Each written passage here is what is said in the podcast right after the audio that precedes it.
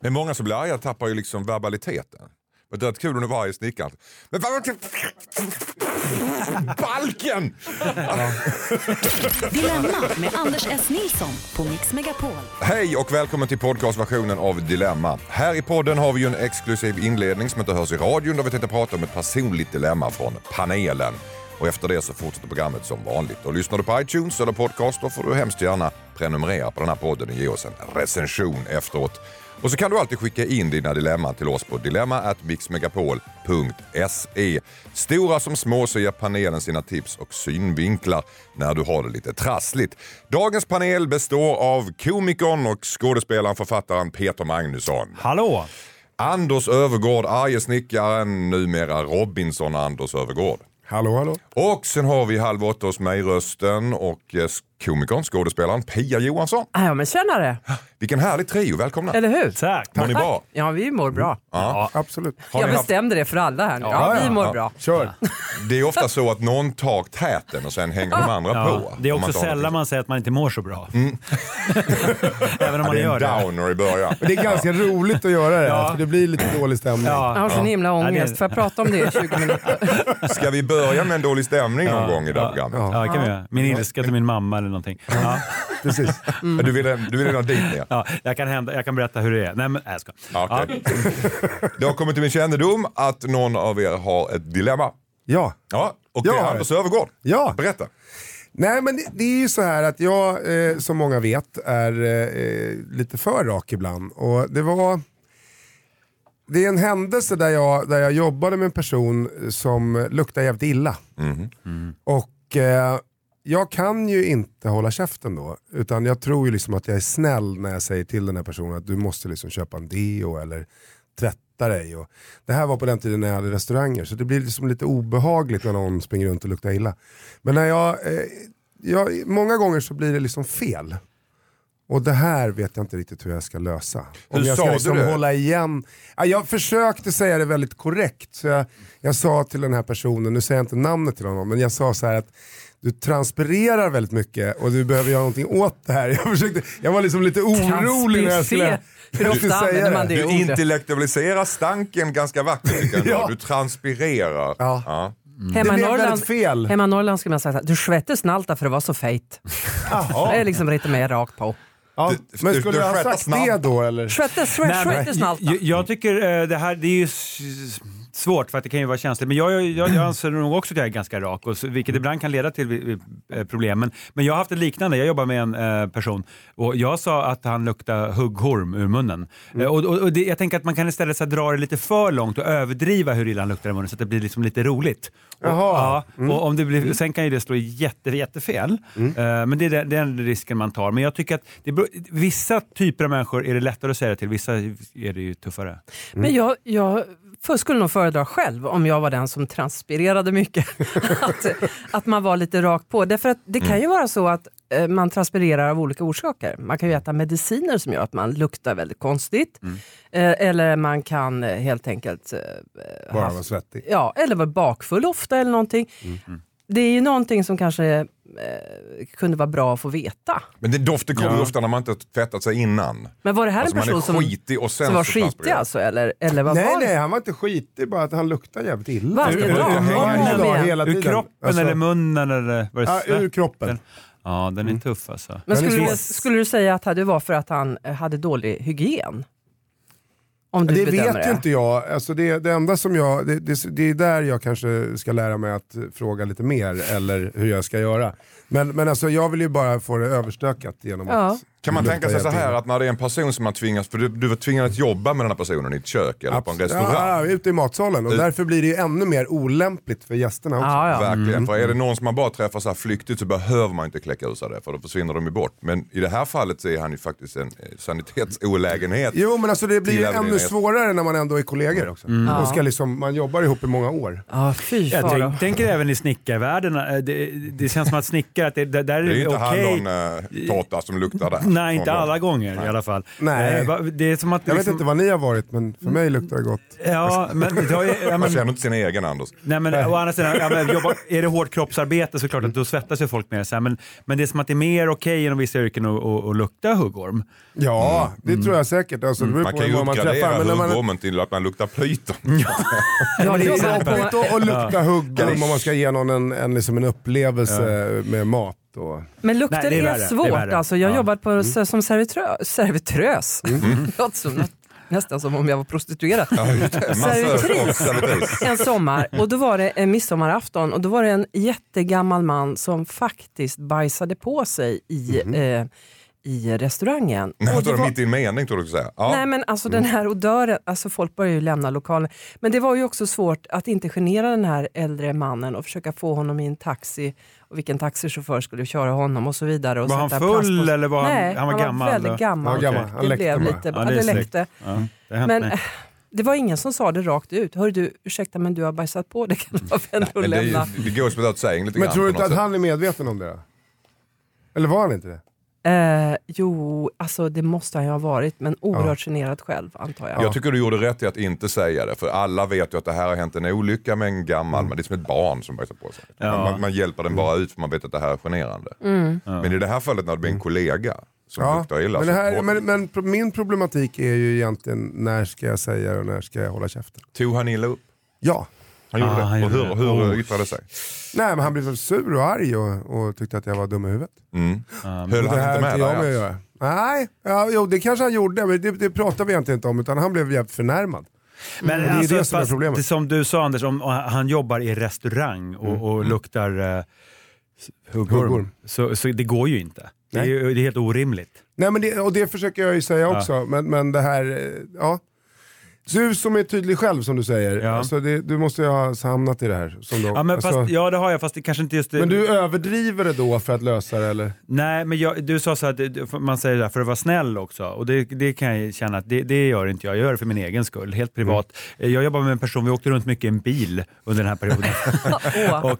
och sådär. Och men han luktade liksom rätt illa. Och jag sa till honom, men han var helt cool. Han bara, jag vet, jag luktar jätteäckligt. Så för att jag har starka magsyror. Sån är jag. Jag luktar skit. Starka magsyror. Nej, jag köpte tuggummi till honom och så tog han väldigt mycket tuggummi, så löste vi det. Aha, ur munnen. Så han fick ännu mer magsyra. Antagligen. Nej, men det var ingen stor grej. Vi hade en sån relation, vi kunde skala lite om det, men han luktade liksom inte så gott i munnen. Och vissa gör inte det, och det är ju tufft. Det var liksom inte ett tandborstproblem, utan det var något magsexproblem, och det kan man ha. Det kan man ju lösa. Men då får man ju en förklaring i alla fall. Om vi nu ska knyta ihop säkert lite grann, tycker ni att Anders gjorde rätt som påpekade tydligt och klart att den här mannen luktade illa? Ja, det tycker jag. Du tycker det? Ja. Ja, men tycker jag också. Och du kan tänka dig att göra det igen. Ja, fast men då får jag fortsätta här, helt enkelt. Det är det pris du liksom... betalar, helt enkelt. Ja. Men inte att du går runt och börjar liksom random peka på folk. Och liksom. Det blir ju för sig lite roligt.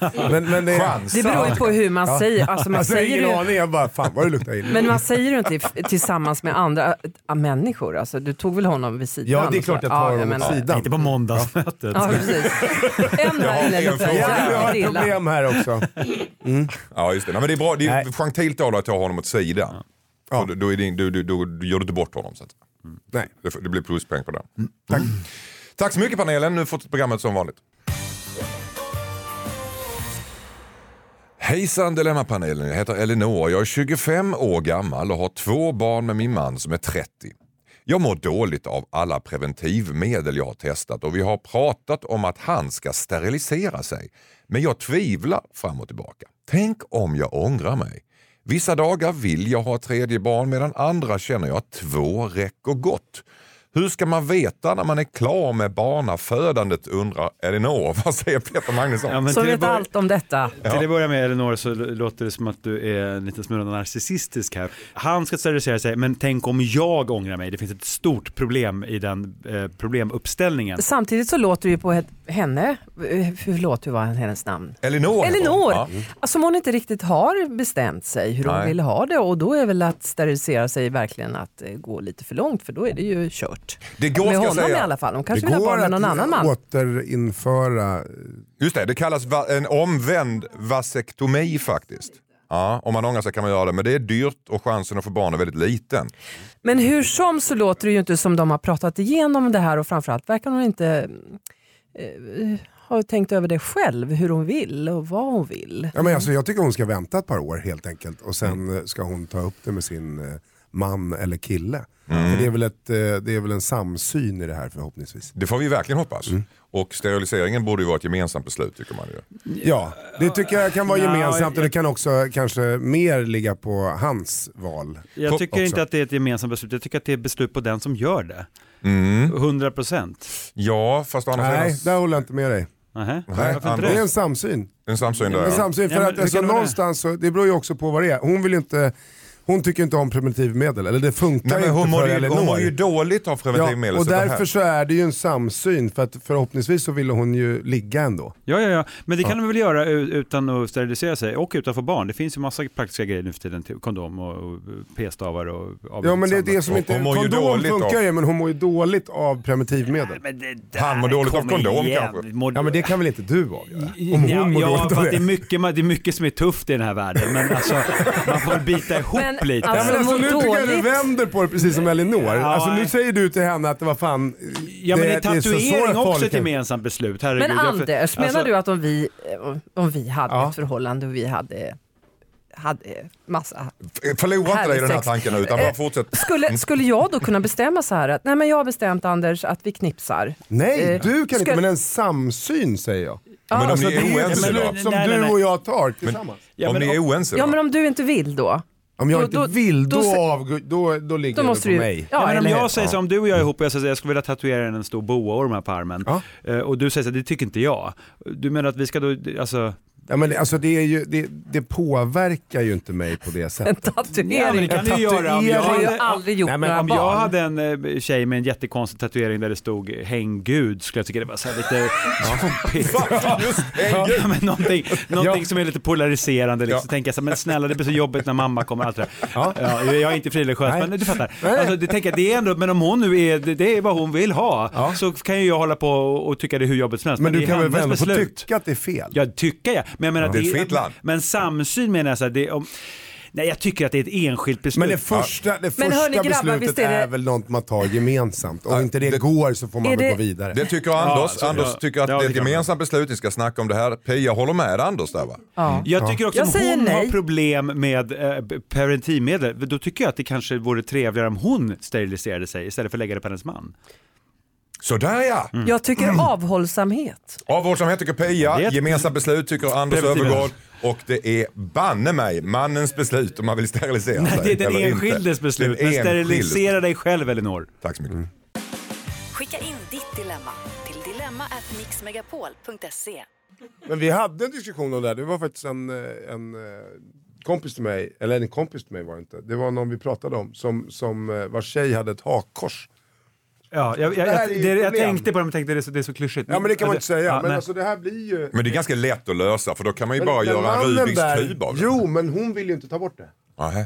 Okej, men då känns det som att det finns andra problem. Ja, just det.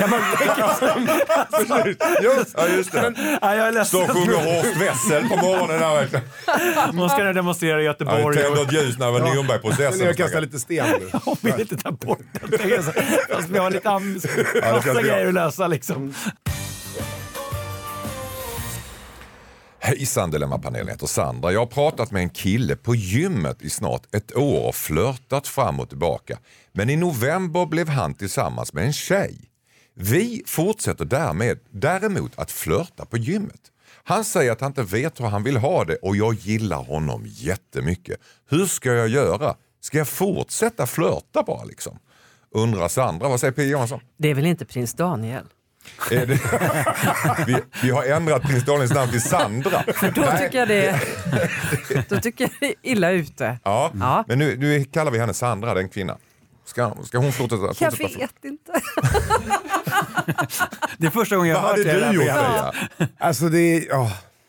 Peja, vad hade du gjort? Jag hade nog... Han flörtar ju fortfarande. Ja. Och då jag skulle bli väldigt vältränad, skulle jag säga. Mm. Ja, och flört är ju väldigt trevligt till en viss gräns, tycker jag. Ja. Sen måste man lite upp till bevis. Det blir så flamsigt och tramsigt annars. Mm. I alla fall i min ålder. Skulle du gå fram och säga, blir det något? Har du bestämt dig nu? Ja. Alltså, ja. Ja, för det kan finnas någon slags sjukdom i det där. Någon slags otrohets... syndrom med män som flörtar. Ja, man vill ha helt enkelt uppskattning. En osäker person. Ja. Så hon ska fortsätta flörta, ja eller nej? Får vi ett ja eller nej där? Klart hon ska fortsätta flörta. Mm. Det är ju härligt. Säg ja till livet, tycker Pia. Vad säger Anders Öfvergård? Ja, men jag skulle nog säga att fan, pang på rödbetan. Och du Pia, du sa att du var rak. Alltså, det är ju, alltså, om hon vill ligga eller leva med honom, så fan, säg det. Mm. Så är det klart sen. Fast den här killen har ju sagt att han har skaffat tjej. Och ja. Reda på det. Men alltså, om han fortsätter flirta, så är det väl inget att ha ändå. Nej. Då flirtar han runt överallt i alla fall. Så Sandra ska fortsätta flirta även om hon vet att han hon ska tjej. Fråga om inte bara pang på rödbetan. Blir det något eller? Blir det något?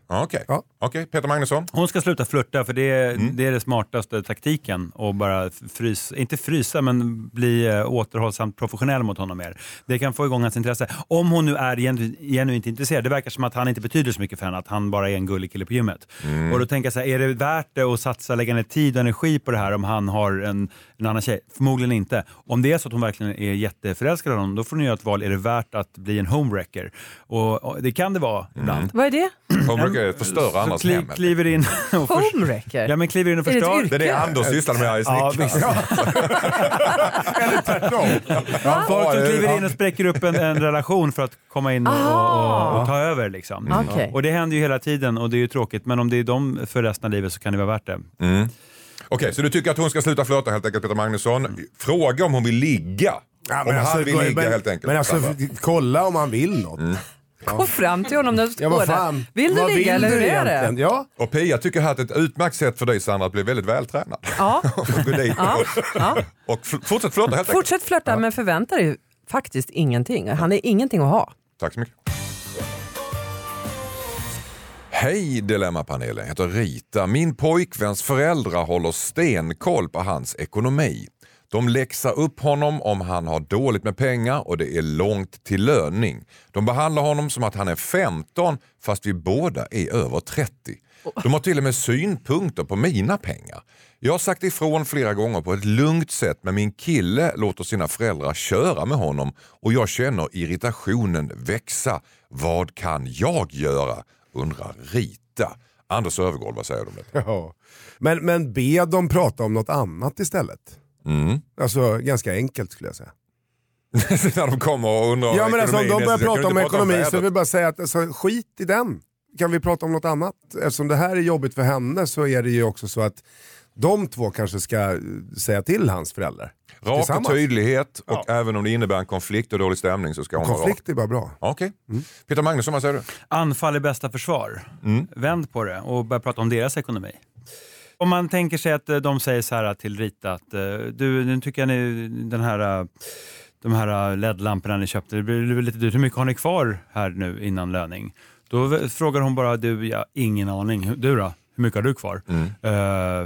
För att vi kan kanske behöva lite pengar. Så att, och då kommer han eller hon bli chockad ut, och så säger hon, nej precis, vi släpper den diskussionen. Men finns inte risken då att de tycker att det är skitkul att hon bjuder in, så att de kommer prata om det här ännu mer? Nej, men jag tror att för folk som är sådär, jag gissar att de är ytterst obenägna att prata om sin egen ekonomi. De är liksom, det är så här lite härskarteknik att hålla på sådär också. Men att bara börja ställa väldigt privata frågor om föräldrarnas ekonomi. Hur gör ni? Hur mycket pengar har ni just nu på banken? Vad lägger ni pengar på? Ja, det är inte munvatten i alla fall, kan jag säga. Nej. Vad stressar dig för svärfar vad gäller ekonomi? Ja.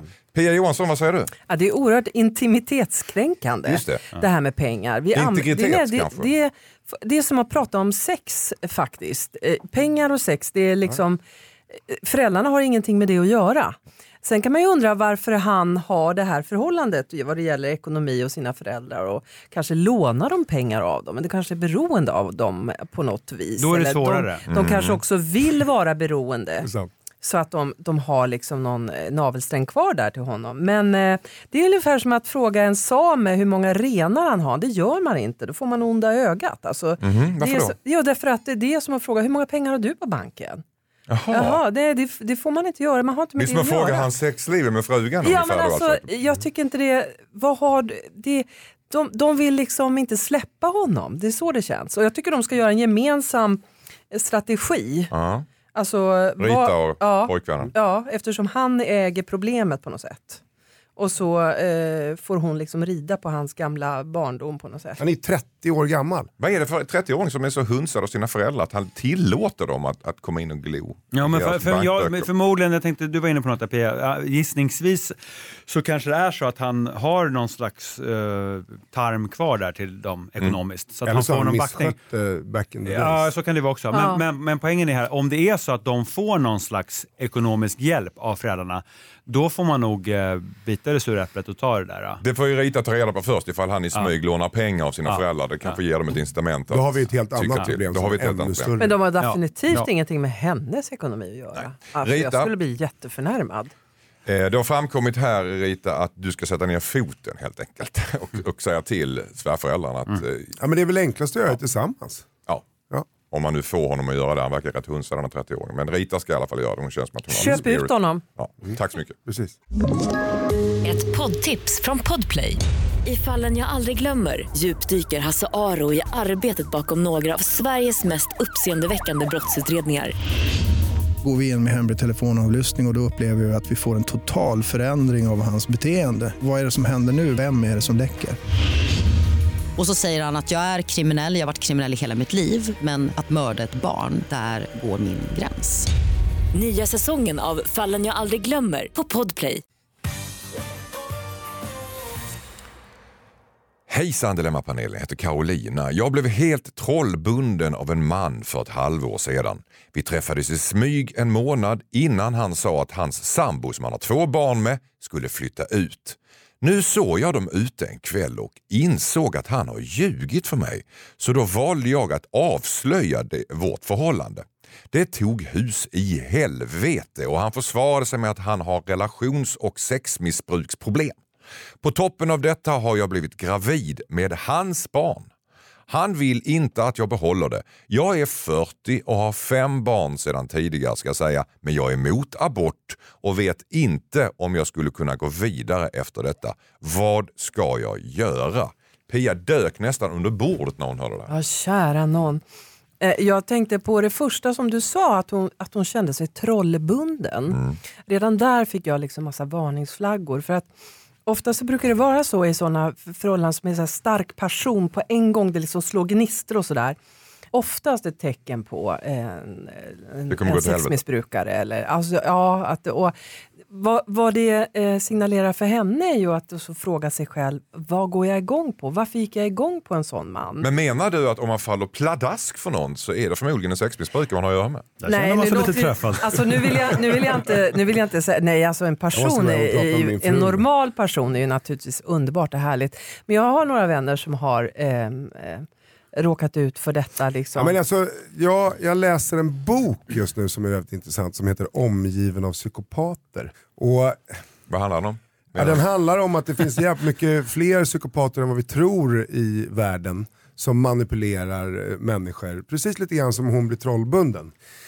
Men det är jag tycker att hon ska... om någon faller för en så är man antingen psykopat eller sexmissbrukare. Nej, men alltså, någonstans så har ju han också, hon har ju kommit på honom med att han inte har lämnat sin sambo som han har barn med, 2 barn innan med. Så att någonting är ju som inte stämmer.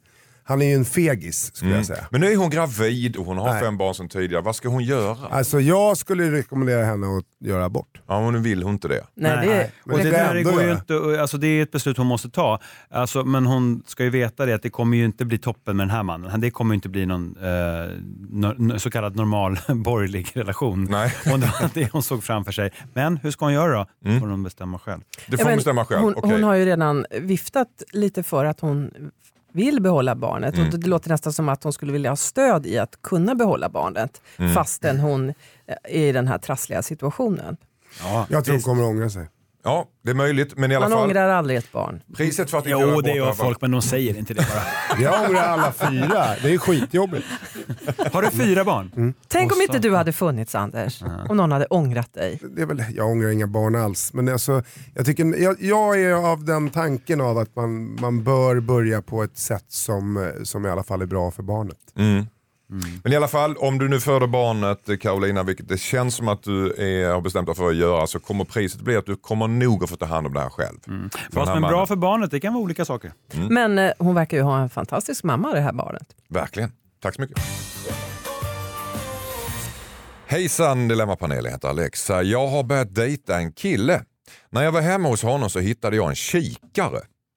Jag frågade om han var fågelintresserad, vilket han inte var. Efter mycket tjat så fick jag reda på att han brukar kika på sina grannar. Han är alltså en stalker-kikare redo att användas i köksfönstret. Är detta röd flagg?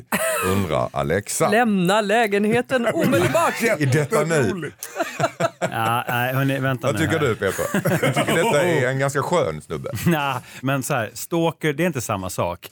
Han är en peeping Tom. Ja. Det är vad han är. Och det är någonting annat. Det där är ju inte människans finaste sida. Nej. På något sätt. Men beroende på hur han bor så kan det ju vara så att han har ett perspektiv som lockar till det här beteendet. Och, jag menar, har du lekt med tanken någon gång? Här skulle man behöva en liten kikare. Nej, men allvarligt, det är inte min grej. Men jag känner en person. Mm. Din låtsaskompis. Säg att det är du. Berätta. Hur är Alfons? Vi kan kalla honom för... Per. Ja, Per. Nej men så här, jag tror att det är väldigt vanligt beteende. Sen tror jag att de flesta är bättre på att städa undan bevisen och lägga kikaren. Eller kanske ha ett lösskägg i form av en fågelbok framme. Det är ju mer begåvat. Vi har en korkad stalker helt enkelt. En korkad fluktare. En aningslös fluktare. Eller en dålig fluktare. Eller en rak jävel. För det tycker jag han var, för att hon fick ju det ur honom. Ja. Mm. Men jag kunde säga, jag menar...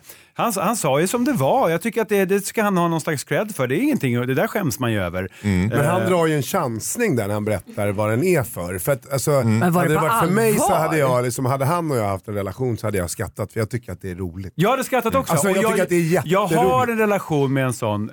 jag har en kompis som jag vet är lite lagd åt det hållet. Och jag kan säga så här. Men tänk så här. Jag vet när jag bodde i en lägenhet i stan för många år sedan. Då hände det en sak... ett hus längre bort. Massa vuxenheter som hände på ett litet sideboard precis vid fönstret. 2 lägenheter under mig 100 meter bort, va. Och jag tänkte så här, det här är väl liksom, måste väl vara någon slags tanke om att man ska slänga ett getöga åtminstone. Ja, det är ju för lite så. Eller vad ska man då dra ner rullgardinen? Jag vet inte. Jag tänker att det måste väl ändå vara någon slags så här. Men okej, men han har ju dragit ett steget längre. Han har införskaffat sin kikare kanske av en fräsig modell som man kan zooma med. Vad vet jag. Det är inte vackert, men jag tycker inte att det är mänskligt, och det är en liten röd flagg. Det säger inget. Nej, jag tycker inte att det säger någonting om att han är en dålig person, inte det minst. Pia Johansson, vad säger du då? Ja, men alltså, varför har han... jag kan säga så här, jag tycker det är bra att han har en flickvän nu. Kanske han inte behöver kika. Kan man inte så länge till då? Ja, men det där är inte samma sak. Är det så? Alltså, jag tror att det här är en helt annan. Men alltså, är det så här att har man den här kikaren, så tittar man inte på jag vill titta vad de har för tapeter där i grannen, eller det är liksom sexet man vill åt. Är det så? Ja. Okay. Vad tror du själv? Nej, jag har ingen. Ja, så tänker jag så här, tapetfluktar finns inte. Han går ju igång på själva konceptet att flukta. Det är ju det som han tycker är spännande. Ja. Då får man ju fråga henne om hon också går igång på det, eller om hur hon vill ha det. Jag vill göra som hon går väl igång på andra saker när hon är på egen hand. Oj, vad alla blev. Nej, men jag tänker att man måste väl få ha sina små saker. Och jag måste säga, jag brukar gå runt naken ganska mycket. Jag är en ganska naken person så här. Och jag tänker att folk ser in och sådär. Nu tror inte jag att folk fluktar ihjäl sig på mig. Men om någon skulle nu mot förmodan sitta med kikare så tänker jag så här. Så googla vad du bor för adress. Det där. kittlar det dig och gå omkring? Nej, inte det minsta. Nej, tvärtom, det är helt oladdat för mig. Okay. Men jag har förstått att det gör det för er. Men är det alltså en röd flagg, Bea? Jag bor vid en fågelsjö på landet. Och jag kan säga så här. Och du har jag får låna min grannes kikare för att titta på fåglarna, så känner jag att jag går över en gräns. Alltså, får man verkligen titta så här nära på dem? På fåglarna? Ja, jag känner att jag skäms lite. Jag kränker lite dem. Inför staren? Ja, när de sätter på varandra där. Eller det är de bara ingen som har frågat tanan. Du ser, alla har bevård. Ja, jag tycker att jag skäms lite för att använda kikare på fåglar. Mm. Och då tycker jag... Alltså, vi ska sluta använda kikare. I alla fall på grannar. Röd flagg, ja eller nej? Röd flagg, nej. Anders, nej. Bara underhållande. Ja, bara roligt alltså. Mm. Skön snubbe. Jag tycker det är superroligt. Peter tycker att det är Crawford. Ja, han är ärlig. Tack så mycket. Hejsan, Dilemma-panelen. Jag heter Lotta. Jag är 25 år och har träffat en kille som inte använder tungan när vi kysser varandra. Jag tyckte att det var märkligt när vi började dejta, men vi hade det så härligt på så många andra sätt. Så jag såg förbi hela tunggrejen. Nu har jag tagit upp det och han säger att han avskyr att tungkyssas.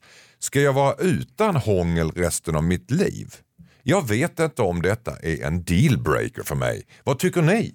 Vad säger Pia Johansson? Ja, jag kommer ihåg när man började hångla i, vad var man, 10-11 år, när man gick på sådana här hippor eller vad det kallas för. Och så Rolf Kristoffersson, han var den som använde tungan först. Och man tänkte, men gud vad äckligt, vad håller du på med? Och alla tjejerna så här, vet han försöker stoppa in sin tunga. Så här, gud vad äckligt, jag vill inte ha honom heller. Och så, när började du uppskatta tungan? Ja, det var väl 11-årsåldern. Med Rolfs bror. Men det är ju något härligt med den där tungan. Anders, vad säger du? Jag tror att han förstår hennes dilemma. Mm. Men det är, om han nu absolut tycker att det är supersvårt. Mm. Så... Förstår du honom? Är du en tung kille? Jag gillar ju tunga. Mm.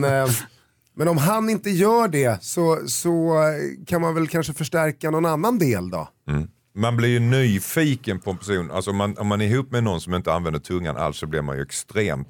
Det är ju något som fattas. Ja, vad säger Peter? Ja, jag tror att han är ytterst analretentiv och har någon slags pedantisk störning som gör att han är kanske rädd för kroppsvätskor. Det är inte helt ovanligt. Tunga ska ju... Jag tycker att det är... lite häftigt med den där lilla vispen som tittar fram. Men sen är det ju så att det finns ju tungor och så finns det ju tungor. Jag tänker att ett trix kan ju vara för henne att försöka förevisa hur häftigt det kan vara med en tunga. Be honom slappna av kanske med ett glas... Rioja och så sätt det, älskling. Äta en isglass, jättebra. Kanske inte i kombination med rödvinet. Men och säga så här, nu min vän, nu ska du få sen åka ut på en liten resa. Jag håller precis på att berätta en sak. Jag blir så inspirerad. Nej, men helt enkelt att få honom lite sugen på tunga, hjälpa till lite grann och visa hur det kan vara. Be honom så här, låt mig bara göra det här nu. Ja. En minut. Men om hon lyckas få honom sugen och han provar men ändå inte vill, då får hon ta det här beslutet om det är en dealbreak eller inte. Det vet ju inte vi. Nej. Men hon kommer att reta sig på det hela relationen. Alltså det tror jag. Man kan ju också pröva att göra som man gör på radioteatern när man ska kyssas. Ja, ska visa hur man gör. Ja. Pia tar upp en arm. Ja.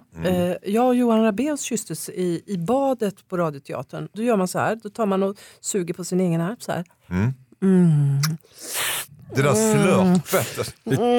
Slörpar du när du kysser honom? Ja, det är gott. Det blev ni lite sugna nu, va? Ja, det blev jag. Men det är det hon ska göra. Hon ska liksom sitta och fake-kyssas lite. Ja, man kan kyssa på sig själv. Varför gör ni sådär? Det gör ni ju inte på teatern. Man kan väl... Radioteatern var det. Ja, jag förstår det. Men man kan väl kyssas på riktigt även på radioteatern? Nej, det låter inte lika bra. Det är sagt det sant. Okej, träna på armen är ganska bra tips alltså. Och sen så lura ut tungan. Ganska oväntat tips skulle jag säga. Ja, det tycker jag. Men det är också någon slags första steg. Tack så mycket. Hejsan, Dilemma-panelen. Jag heter Emilia. Jag och min pojkvän testade nyligen att ha en trekant. Allt gick bra. Och det har inte varit stelt mellan min pojkvän och killen, trots att de jobbar ihop. Den tredje killen är ganska öppen öppen med att han är attraherad av mig. Men jag tror att det kan vara mer än så. Att han kanske börjar få känslor för mig rent av. Dessutom så har han en sambo som antagligen skulle kasta ut honom om hon fick veta om vårt lilla äventyr. Men vi är sugna på att ha en trekant med honom igen. Ska vi bara tänka på oss själva och köra på, eller ska vi avstå eftersom det kan bli drama här? Med hans sambo då, gissar jag. Emilia, vad är det som har undrat här? Vad säger Anders Öfvergård? Jag tror att alla har liksom fantiserat om någon slags trekant. Sen är det många som säger att de har varit med om det, men det tror inte jag. Det här är liksom någon slags sån här grej, så lite grabbigt skulle jag säga, lite så här bräcka-grej. Peter har säkert varit med om en sån här sak. Oj. Jag har aldrig haft sex med en bara. Men alltså det, jag tycker att det är jag blir liksom äcklad av det här. Du blir äcklad av det här? Ja, faktiskt. Oj. Du tycker att det är girigt? Nej, jag tycker att det är, jag förstår inte.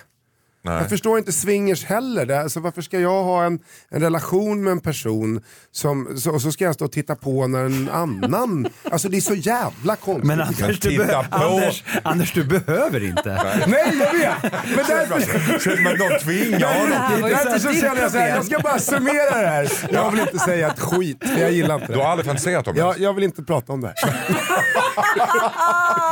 Pia Johansson, vad säger du? Vad jag förstår så gör de här trekanten för att det är den sexuella, enbart sexet som är liksom triggaren. Men, och de gör det bakom ryggen på sambon. Det är väl det som gör att de får lite dåligt samvete. Ja, det tycker jag de ska ha. Det är fruktansvärt. Alltså det tycker jag är väldigt taskigt, helt enkelt. För de är oroliga för dramat om sambon får reda på det här. Helt det kommer att bli ett drama. Ja. Och vad ska de avstå då från att göra det igen? Ja. Det tycker du? Avstå från att ha trekanten igen. En gång är ingen gång, tycker du, Pia? Eller? En trekant är ingen gång, så att säga. Om man har gjort det en gång. Skit i det. Peter, vad säger du? Ja, nej men alltså det här är den här gamla frågan. Vem äger problemet? Ja. Jag är inte det just sambo. Nu är det du. Den tredje hjulet här äger som problemet. Som bakom ryggen på sambon. Ja, och det är väl den personen som får ta ansvar. Sen så, med det sagt så kan jag väl förstå dina tankar här, Anders. Jag är inte heller någon stort swingers-fan. Sen har jag förstått att folk är olika. Och folk... Är du äcklad av tanken på trekant som Anders är? Jag ska inte dra det så långt. Nej. Du tassar kring det här, vet jag, känner jag. Nej, men alltså alla har vi varit unga. Och i ungdomens... florerande tid så händer det ju saker som i bästa fall i din fantasi, ja, eller? Som man med ålderns rätt värderar annorlunda. Nej, men man får ta sina egna beslut. Men jag tycker att det är den här tredje parten som får ta ansvar för dens relation. Den stackars sambon är ju lyckligt ovetande i nuläget. Och det kanske bör förbli så. Håll käften och sluta bara. Jag håller käften och försöker tycka Anders Öfvergård. Medans egentligen så vill både Pia och Peter överens om att Pia tycker ni ska ha gjort det en gång och låt det vara där. För det kommer att bli ett drama och det är ni inte beredda på. Peter var lite grann att det är den som är ihop med sambos men du vet någonting som äger problemet. Ja. Så han ska lösa det. Ja, tack så mycket. Hejsan Dilemma-panelen, jag heter Armand. Jag har en rumskompis som ofta pratar med sig själv när han tror att jag inte hör. Han är ofta arg och besviken på sig själv, verkar det som. Det som är lite läskigt är att han har blånekat när jag konfronterat honom. Jag vet inte om han har allvarliga problem eller om han bara skäms när jag kommer på honom. Vad ska jag göra? Undrar Armand. Vad säger Anders Öfvergård? Alltså det här, jag gör ju det själv, kommer jag på. Men alltså det är ju synd att den här killen liksom blir arg när man säger till det. För han behöver nog bara liksom skratta åt det. Det är väl ingen fel med det. Nej. Och varför tror du han blir det? Ja, men det är nog en osäkerhetskänsla av att han tycker att det är något negativt. Men det skulle jag säga att det är nog bara hälsosamt att prata. Man får ju bra svar. Ja. Man har lite argumentation för sig själv. Är du så att du pratar ungefär som du skulle vilja skälla ut någon och så tränar du lite grann innan? Nej. Det kan man tro. Ja. Men nej, det är så tränar inte jag. Men det, alltså, det är ju... ju mer jag har att göra, ju mer pratar jag för mig själv. Okay. Och det kan vara att resonera bara med mig själv. Men det gör vi väl alla i huvudet. Och sen om det låter om det eller inte, det är väl en... Jag skriker ut ord ibland bara som bara är helt obegripliga. Trassel, okay. Plankton, sådär. Pia Johansson. Ja, som skådespelare så går man ju ofta och repeterar på gamla repliker eller som man ska repetera. Och jag har sagt väldigt mycket konstiga saker när man går runt på tunnelbanan och så, jag gjorde Petra von Kants bittra tårar och jag kan säga att de replikerna var inte roliga för andra människor att höra. Men varför satt du på tunnelbanan och körde de här replikerna? Till slut sitter man och repeterar. När man går så minns man mycket bättre. Mm. Så att jag pratade ofta väldigt högt. Min mormor pratade oavbrutet med sig själv hela tiden. Jag tyckte det var så trevligt. Det var lite mysigt att komma hem till henne. Hon hela tiden stod och småpratade med sig själv. Visste du när hon pratade till dig eller hon pratade med sig själv? Ja då, det visste jag. Det var en tonskillnad där. Ja. Ja. Mm. Peter Magnusson, vad säger du? Men jag måste bara fråga om han hör den här att han plötsligt bara kastar och pratar så här konstigt. Att han kanske, då kanske är någon som har hoppat in i honom liksom. Ja, exorcisten. Ja, då kan han ju be om hjälp. Ja, men det är lite läskigt om någon pratar så helt plötsligt. Ja, nu ska jag stänga dörren här. Vad säger Peter Magnusson? Jag tycker inte att man behöver göra någonting. Nej. Vi har liksom inte ett problem här. Jag pratar också för mig själv ganska mycket och det är bara härligt. Vad säger du? Är det begripligheter eller är det... Nej, men ibland kan det vara att jag säger mina tankar. Och ibland kan det vara också att jag säger i så här jobbsaker. Just som man tränar på en text. Och ibland i kombination med att man ska göra någon slags karaktär. Då kan det bli konstigt om man ska göra någon sån här. Jag hade ju en period för många år sedan när jag härmade kungen ganska mycket. Och så skulle man göra något vanligt. Och så kunde jag sitta på bussen.